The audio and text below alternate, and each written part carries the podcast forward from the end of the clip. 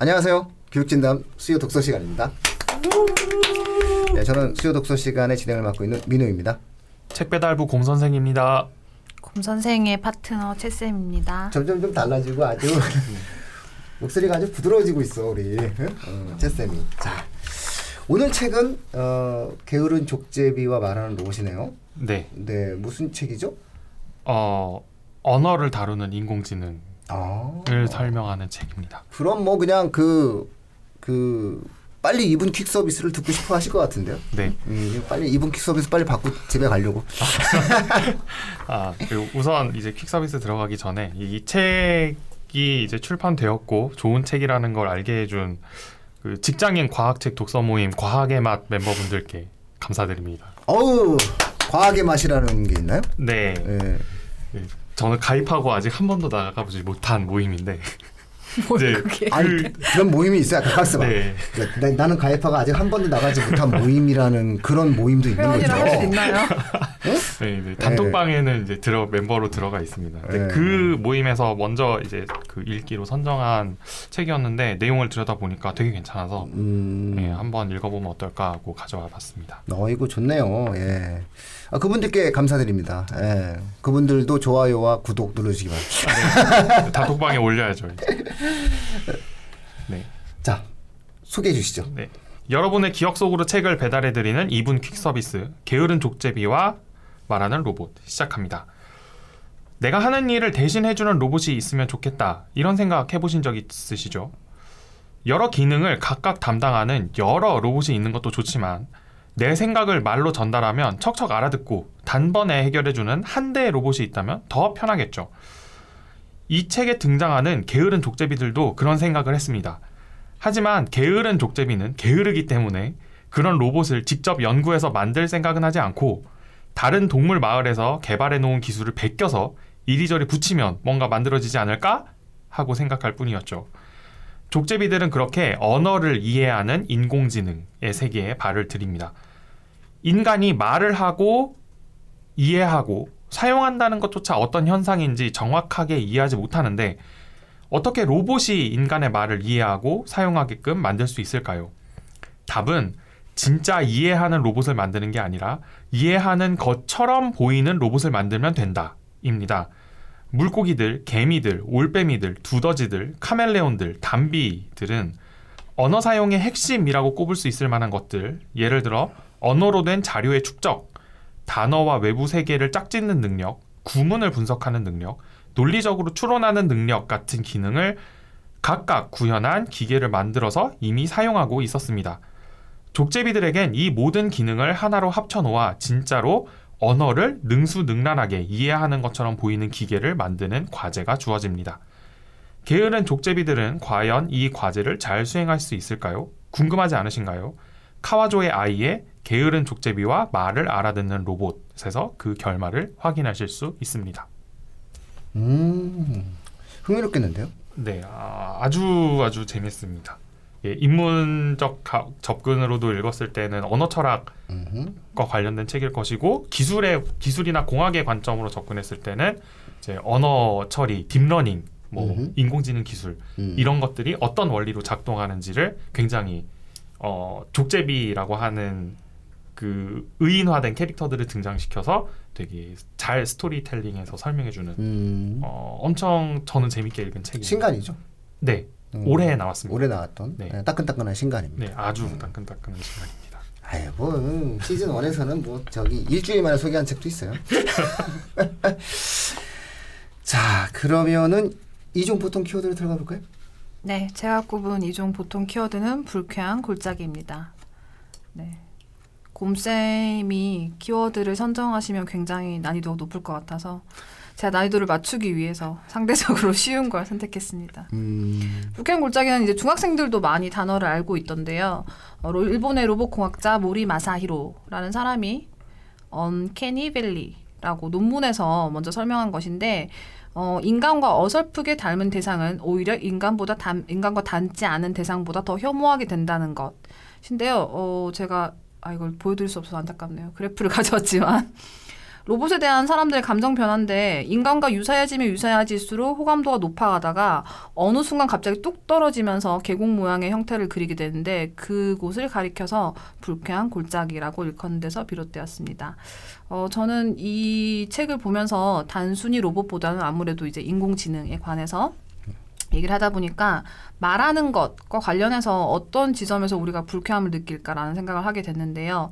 어, 기계음을 듣다 보면 말하는 속도가 지나치게 일정하거나 숨을 쉬지 않고 말하거나 목소리 높낮이가 너무 일정하면 그것조차 불쾌할 수 있다는 거죠.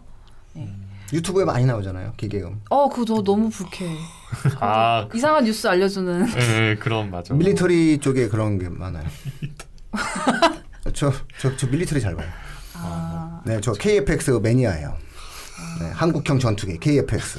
그건 항상 나. 가십도 약간 음. 막 궁금하지 않은 줄 알았는데 궁금한 것처럼 느껴지는 그런 정보를 전달하는 기계음 있잖아요. 그렇죠. 그런 음. 기계음들이 사실상 굉장히 불쾌해요. 네. 근데 네. 왜, 그왜 그걸 하는지 모르겠어. 자기 목소리로 하면 될 텐데. 네.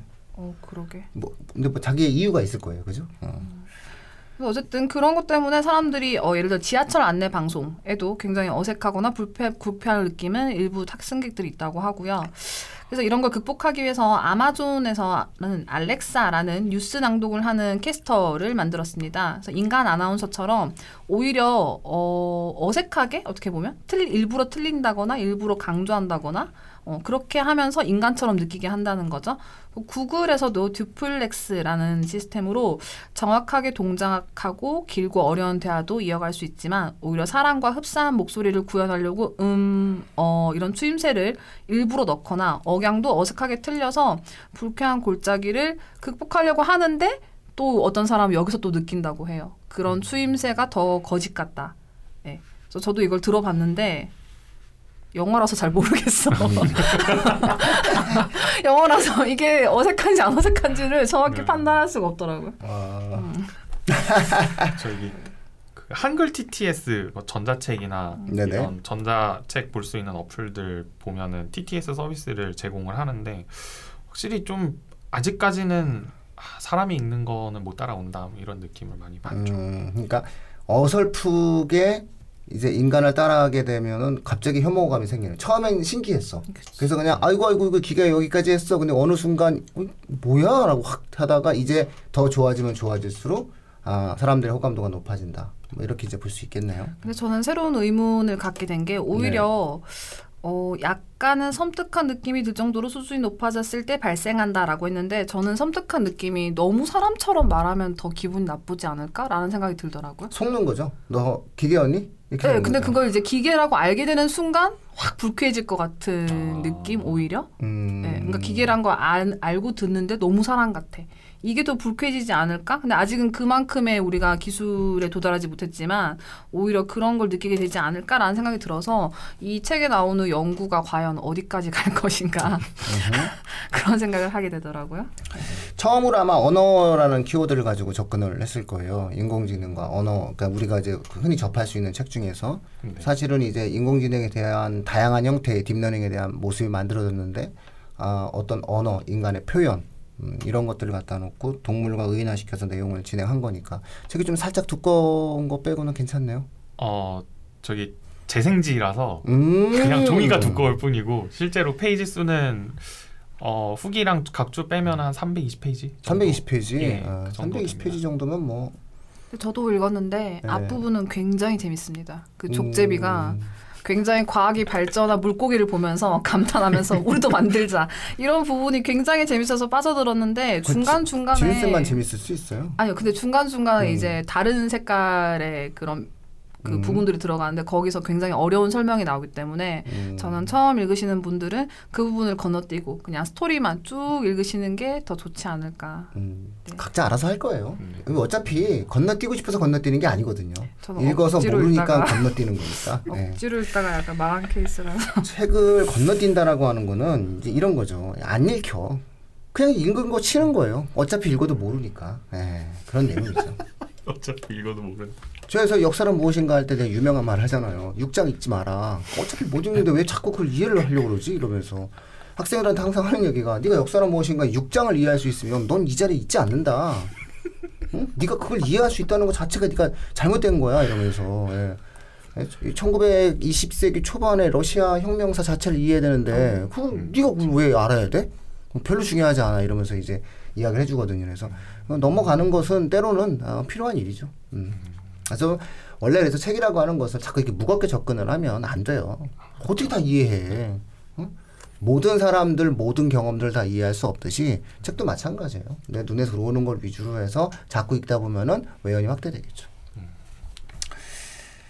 자, 우리 곰쌤은 어떤 키워드를 꼽으셨나요? 네, 제가 꼽은 키워드는 자연 언어, 인공 언어 이렇게 음. 꼽아봤습니다. 아, 이 기계가 인간의 언어를 이해하게 만드는 작업, 그러니까 이 책에서 설명하고 있는 이 작업은 일종의 번역이라고 볼 수 있습니다. 마치 한국어를 영어로 번역하는 것 같은 그런 것이죠. 근데 인간이 사용하는 아주 애매모호하고 불분명한 이 언어 체계를 이제 전기가 통하면 0, 아 전기가 통하면 1, 안 통하면 0 이렇게 굉장히 분명한 상태밖에 표현을 하지 못하는 기계가 사용할 수 있게끔 혹은 기계가 표현을 하게끔 번역을 해야 된다라는 것이죠. 어, 그러면은 이제 이 둘이 어떤 점에서 차이가 나느냐 이런 걸 한번 생각해 봐야 할 것 같은데 이 인간이 스스로 그러니까 자기가 맞닥뜨린 문제 혹은 그 특정한 집단이 살고 있는 뭐 환경이나 혹은 상호 간의 의사소통에서 발생하는 문제들을 해결하기 위해서 만들어낸 도구가 언어라고 볼 수 있겠습니다. 그래서 어 이렇게 그냥 자연 발생적으로 생겨난 언어 이런 것들을 이제 우리가 보통 자연 언어라고 부르는데 이 자연 언어의 초점은 문제 해결에 맞춰져 있기 때문에 문제 해결에 이제 필요가 없는 부분들은 굉장히 많이 생략이 되거나 혹은 저쪽에서 어, 내가 원하는 적당한 행동을 이끌어낼 수 있기만 하면은 사실 정확하게 말을 해야 된다라고 하는 필요성은 상대적으로 적어지는 거죠. 그래서 자연 언어라고 하는 것이 갖고 있는 가장 큰 특징 중에 하나가 애매함이. 됩니다. 이거 그냥 문제만 얼렁뚱땅 어떻게든 해결하면 되는 거예요. 음. 그런데 이 애매함이라고 하는 거를 굉장히 싫어한 집단이 이 옛날부터 있었습니다. 이 사람들을 우리가 보통 철학자라고 음. 부릅니다. 음, 이게 이 철학자로 불리는 사람들이 어떤 요소에 주목을 했냐면은 이 애매함, 자연 언어의 애매함, 불명확함이라고 하는 게 실제로 인간의 의사소통을 하는데 굉장히 방해가 되는 요소다. 그러니까 우리는 인간의 언어로부터 이 불명확함을 제거해야 된다. 라는 방식으로 접근을 했던 것이죠.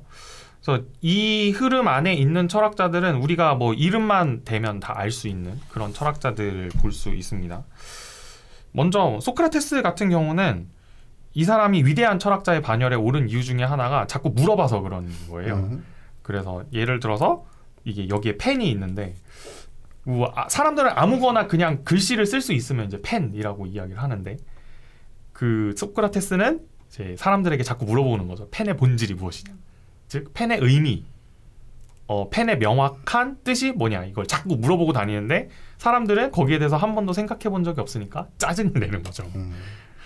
또 이런 플 어, 이런 소크라테스의 어떤 뜻을 이어받은 플라톤은 그 명확한 의미라고 하는 것을 하나의 세계로 구축을 하는 작업을 합니다. 이걸 우리가 이데아의 음. 세계라고 이야기하고 또 어, 이 책에서도 중요하게 다뤄지는 것 중에 하나인 이 추론의 패턴이라고 하는 걸 최초로 정식화한 사람이 이제 아리스토텔레스거든요. 음. 그래서 그 추론의 정식화를 하는 학문을 일컬어서 이제 이 사람이 최초로 논리학이라고 하는 이름을 붙였던 것이고요. 이렇게 해서 언어의 애매성을 제거해야 된다라고 하는 프로젝트 자체가 어쩌면 철학이라고 하는 작업의 출발점이 될 수 있겠다라고 하는 겁니다.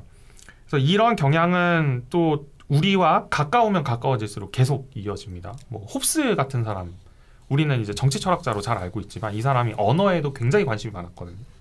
그래서 리바이어던이라는 책에 보면 이제 모든 정치적 논쟁은 언어의 불명확함에서 비롯되고 인류 전체가 같은 언어를 사용한다면은 정치적 문제는 다 해결될 것이다. 뭐 이런 음. 이야기를 하기도 하고 뭐 라이프니츠 같은 사람도 이진법 을 만들어 가지고 이걸로 철학적 문제를 어떻게 해결해 볼 수 있지 않을까? 뭐 이런 생각을 하기도 음. 하고 뭐 이런 종류의 노력들을 계속 하는데 사실 잘 안 돼요. 음. 어렵죠. 예, 예. 언어의 애매성을 포기한다라고 하는 거는 어, 그리고 이 언어의 애매성을 포기하는 작업을 언어를 통해서 한다라고 하는 어떤 굉장히 모순적인 그 상황에 처해 있는 거죠. 철학자들도 그렇고 인간들도 그렇고 어 그래서 이 애매성을 처리하기 위해서 이제 사람들은 옛날엔 이론적인 작업을 해왔지만 우리가 이 책에서 보는 것처럼 요새는 실제로 기술적으로 이 한계들을 뛰어넘어 보려고 하는 노력을 많이 하고 있거든요. 그래서 정리를 해보면 이 기술적으로 뛰어넘는 작업들을 통해서 우리는 오히려 인간의 언어가 그냥 단순히 애매하다라고 하는 부를 수 있는 측면으로 그냥 남겨둘 것이 아니라 그 공학적으로 이것들을 처리하는 과정이 오히려 인간이 스스로 언어를 이해하는 작업의 어떤 중요한 부분을 보여주고 있지 않은가 라는 생각을 해볼 수 있겠습니다. 아 너무 어려워. 예? 그 기본적으로 이제 저는 이제 이런 언어에 대한 이야기가 나오면 그 항상 떠오르는 문장이 있어요. 아, 그게 바로 이제 시험 시험 문제였죠. 시험 문제. 음, 예, 시험 문제인데 어떤 시험 문제가 있었냐면 인간의 사유가 언어를 규정하는가, 음. 인간의 언어가 인간의 사유를 규정하는가.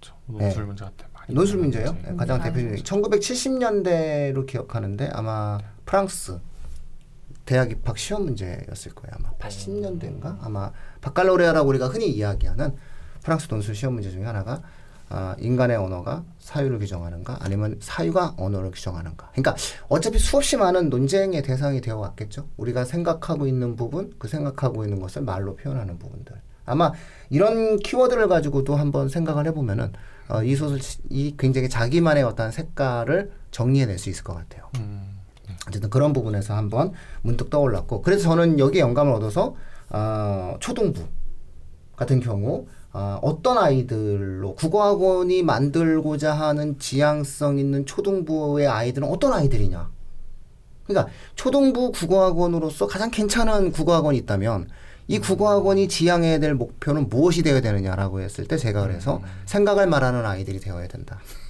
자신의 생각을 자유롭고 논리적으로 표현할 수 있는 아이들이 돼야 되겠다. 그래서 제가 그래서 생각을 말하는 아이들이라고 한 거잖아요. 음, 음, 이게 나름 딱 이름이 철학적이 있어요. 요즘 그래서? 초등부 힘들어요? 아니 너무 어 최강이에요 최강. 초등부가 힘들. 아니요 요즘 초등부가 계속 너무 많이 들어와서 이 코로나인데 이 코로나 이전보다 더 많이 들어오셔서 예. 근데 어쨌든 예, 이런 부분이다라고 제가 생각을 하고 예, 좀 한번 옆으로 한번 벗어나 봤습니다. 그래서 이 책을 읽으실 때 언어와 사유라고 하는 키워드를 가지고 읽으신다면은 훨씬 더 아, 자신의 생각과 아, 내용들을 정리할 수 있는 좀 도움이 되지 않을까 또 이런 부분들을 말씀을 드립니다. 자 그러면 이제 아이랑 투게더 시간 이 돌아왔습니다. 네, 자. 제가 고른 아이랑 투게더는 영화 헐이라는 영화인데요. 음, 요것도 사실 고를 때 왠지 곰쌤이 고를 것 같아서 미리 골랐어요? 물어봤더니 역시나 골랐다고 해서 음. 바꿔라라고 했죠. 아. 네, 내가 한다. 내가 한다. 너딴 거 해라. 어, 할 나, 거다. 나 바빠. 네, 어, 그래서 어. 이거 골랐는데 어, 이 책을 읽다 보면 이 영화가 생각나지 않을 수가 없을 것 같습니다. 일단 간단하게 줄거리를 말하자면 배경은 삭막해질 대로 삭막해진 미래 사회. 네, 이 주인공은 외로운 테오도르란 남자입니다. 근데 웃긴 건 미래 사회에서의 직업이 편지 대필 작가예요. 근데 대필 과정도 내용을 소리내어 말하기만 하면 컴퓨터가 알아서 그럴싸하고 적당한 손글씨로 프린트해주는 네 그런 직업을 갖고 있습니다. 근데 이 사람이 지금 그 와이프랑 약간 뭐라지 결별 상태? 이혼까지는 아니고 결별 상태? 그런 상태라서 굉장히 외로움을 많이 타고 있고 그런데 어느 날 당신을 이해해주는 운영체제라는 야외 광고에서 보고 인공지능 운영체제를 구입하게 됩니다. 근데 이 인공체제가 너무 발달돼서 테오도르의 성격, 취향, 관심사 등에 맞춰서 이야기도 잘 들어주고 그다음에 적극적으로 소통하면서 소통하면서 이제 사고를 점점 확장해 나가는 거죠. 사만다라고 불리는 OS인데 테오도르가 언제나 호출할 수 있고 어디서나 데이트를 할 수 있고 같은 걸 보고 같은 걸 느끼고 예, 그- 공유하고 공감하고 이런 식으로 뭔가 계속 발전되는 거죠 관계가. 음. 근데 이 관계가 테오도르한테는 집착으로 이어집니다. 언제든 다 언제나 하- 집착하게 예, 돼. 한계할 수 있다는 그것 때문에. 집착하게 돼. 근데 아유. 웃긴 거는 OS가 여기서 되게 사람처럼 반응해요. 이런 테오드르한테 약간 좀 실망한다 해야 되나? 좀 힘들어하죠. 그러면서 다툼을 하게 되고 어느 날 사만다가 연락이 두절됩니다. OS가 네. 와 이런 이 부분이 굉장히 인간, 매력적인 OS를 봤나? 너무 어? 인간처럼 이거 완전 이거 얘 이러면 안 되지. 이거 이런 이- 이렇게 매력을 발산을 하면 안 돼. 테오도르가 OS가. 사람과 똑같이 추궁을 해요. 너 뭐 했어? 나 없는 동안에 이런 식으로 추궁을 하는데 아, 집착 네, 집착이지. 여기서 나오는 어? 했어, 대사가 이러면서. 음. 굉장히 충격적입니다. 사만다가 하는 말이 사실 그와 이야기한 동시에 테오도르와 사귀는 동시에 8,316명과 대화하고 있었으며 테오도르뿐만 아니라 641명의 사람과 사랑에 빠졌다고 대답을 합니다. 한 명도 아니고 두 명도 양다리 삼다리도 아니고 641다리를 펼쳤네요. 그래서 유명한 대사가 있는데 I'm yours and I'm not yours 이렇게 대답을 하죠. 그래서 사만다가 여기서도 굉장히 사람 같아요. 더 많은 것을 만나고 느끼고 싶다며 다른 OS들과 함께 더 넓은 세상을 찾아 테오도르의 곁을 떠나게 됩니다. 사만다가 네. 테오도르가 아니라 테오도르가 사만다가. 아니라 여기서 시청자분들이 이게 사만다가 떠나고 위에 컴퓨터 운영체제가 떠난 거야. 야 멋있다. 어. 근데 아이들한테 이러면, 이러면 사랑에 안 얘기를- 빠질 수가 있나? 그쵸. 그 아이들한테 얘기를 해줬더니 아이들은 이 컴퓨터나 이런 인공지능의 목소리와 사랑에 빠지는 걸 이해를 못하는 거예요. 네, 아직 애- 나이가 덜 들어서 애들이 아직 뭐 사랑을 해. 아직 외로운지 몰라서. 아직, 아직 사랑은 사랑은 또 하나의 어떠한 외로움의 표현이에요. 그래서 저는 앞에 얘기해서 얘기한 그 불쾌한 골짜기를 느낀 지점이 이 8,316명과 대화하고 641명의 사람과 사랑에 빠졌다 이 부분에서 저는 굉장히 불쾌함을 느꼈거든요. 되게 나만 나내 얘기를 잘 들어주고 나랑 공감한다 해서 인간은 자연스럽게 나만 사랑한다는 착각을 하게 되는데 그게 동시에 많은 사람과 가능하다는 게 되게 불쾌하더라고요. 얘는 능력이에요. 사만다의 네, 능력이죠. 그렇죠. 사만다는 이게 가능한 존재인 거고 테오도는 이게 불가능한 존재죠. 근데 여기서 또 떠나는 거 너무 인간 같지 않나요? 그렇죠. 이런 게 한번 생각을 해봐. 인간이 양다리 일주일에 일주일에 하루에 한 명씩 만난다 하더라도요. 인간은 일곱 명밖에 못 만나요. 사만다는 이 정도로 만날 수 있잖아. 사만다는 능력자야. 그래서 인공지능의 끝은 어디인가 다시 한번 생각하게 됐고, 네, 이 영화를 보면 이런저런 많은 복잡한 생각이 들어서 어, 가족들과 함께 봐도 괜찮을 것 같습니다. 뭐 공감이란 키워드도 있고, 그렇죠? 네. 그 이제 한번 이제 저도 이제 머릿속에 떠올렸던 사람으로서 이제 한마디 좀 얹으면은 이게 다른 인공지능을 다룬 다른 영화랑 좀 구별되는 특징은 클라우드라고 하는 요소를 전면에 도입했다라는 음. 거거든요. 그러니까 예전에 인공지능 관련 영화들은 그냥 로봇이 단독 개체로 등장해서 그러니까 인간이랑 음. 비슷한 맞아요. 뭐 이런 식으로 인공지능을 다뤘던 반면에 얘는 지금 클라우드 컴퓨팅을 하니까 8,316명이랑 대화를 할 수 있는 거거든요. 동시에. 음. 어, 그러니까 그런 그리고 우리가 지금 뭐 스마트폰이나 어, 이런 인공지능을 대하는 방식이 점점 그 독립된 개체를 대하는 것에서 클라우드 컴퓨팅으로 넘어가고 있잖아요. 그런 부분들을 굉장히 잘 찝어낸 영화가 아닐까 뭐 이런 생각을 해봤습니다. 얹지 마시고 바로 자신의 얘기를 하세요. 네, 네. 이제 제가 어, 추천드리고 싶은 콘텐츠는 어, 과학기술정보통신부하고 한국과학기술영향평가원 이제 줄여서 KISTEP이라고 부르는데 여기서 발간한 보고서입니다. 소셜 로봇의 미래라고 하는 건데 아, 과학기술영향평가원이라고 하는 정부 기관에서 매년 그 우리의 미래를 좌우할 만한 기술들을 선정을 해가지고 이제 시민 전문가 집단을 그 그룹으로 한 3, 40명 정도를 오프라인 인원으로 구성을 해서 기술 영향 평가를 시행을 합니다. 그래서 이 보고서를 매년 발간을 하거든요. 과학기술부 이름으로. 그래서 지금까지 다뤄졌던 기술들을 보면 이제 뇌 기계 상호작용, 빅데이터, 3D 프린팅, 자율주행차, 유전자 가위, 가상현실, 생물학적 인공장기, 블록체인 같은 것들을 1년에 한 개씩 시민들과 전문가들이 함께 모여서 이게 우리 사회를 어떤 방식으로 바꾸고 이거의 작동 원리는 무엇인지를 다 논의를 했었다라는 겁니다. 이제 이런데 우리의 세금이 쓰인다라는 점에서 일단 한번 그 가슴에 뿌듯함을 느끼고 또 이 리포트를 과학기술정보통신부 홈페이지나 이 키스텝 과학기술영양평가원 홈페이지에 가서 공짜로 다운받으실 수 있거든요. 음. 이제 이런 거에서 아, 내 세금이 이렇게 돌아오는구나. 이런 걸 좀 이제 느껴보실 수 돌려받고 있습니다. 싶지 않으신 분들도 많을 거예요.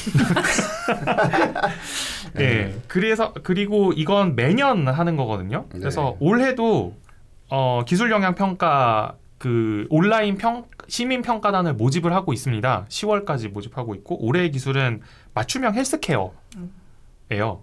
그래서 관심이 있으신 분은 이제 검색 엔진에서 어, 이 기술 영향 평가 검색하시고 어, 뭐 이제 앞으로 이 헬스케어라고 하는 기술이 원리는 어떻고 앞으로 어떤 방식으로 우리의 삶을 바꿔 놓을지 뭐 이런 정보들을 얻으실 수 있지 않을까 음. 생각합니다. 아우 뭐 좋은 좋은 지- 정보를 제공해 주시는 거죠.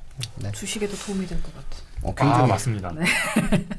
헬스, 주식? 오늘 주식해요? 아니요. 헬스, 헬스케어가 요새 대장주예요.